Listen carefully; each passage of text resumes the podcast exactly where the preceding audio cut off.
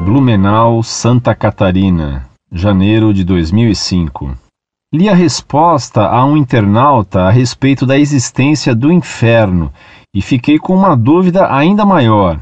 Dizia que aqueles que morrem contrários a Deus permanecerão eternamente desta forma no inferno. Pelo sangue de Jesus, todos terão a redenção eterna, e esta redenção se estenderia desde o primeiro homem, isto é, Adão. Se ao morrer não temos uma segunda chance, que chance terão de redenção aqueles que morreram antes da ressurreição de Jesus? Agradecido.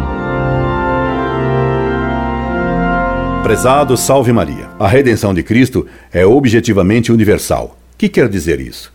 Quer dizer que os merecimentos de Cristo, sendo infinitos, podem salvar todos os homens. Entretanto, a redenção, subjetivamente, depende de cada um, cada sujeito, aceitar ou não que os méritos de Cristo se apliquem à sua alma. Se alguém recusa o batismo ou se recusa a revelação feita por Cristo, se recusa a igreja que ele estabeleceu, que é a Igreja Católica Apostólica Romana, governada pelo Papa, sucessor de São Pedro.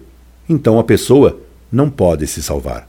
Portanto, os méritos infinitos de Cristo podem deixar de ser aplicados a alguém porque esse sujeito recusa aceitar a Cristo e o que ele fez. Daí se falar em redenção subjetiva.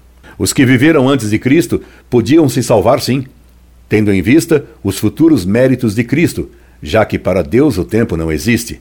Foi assim que os santos do Antigo Testamento se salvaram em previsão dos méritos de Cristo. Quando se diz no Credo que Jesus Cristo, após a sua morte, desceu aos infernos, Entende-se que ele desceu ao limbo para libertar os santos do Antigo Testamento, como Adão, Abel, Noé, Abraão, Moisés, Davi e tantos outros, que, embora santos, não podiam entrar no céu, pois ainda não fora pago o pecado original pela morte de Jesus Cristo na cruz.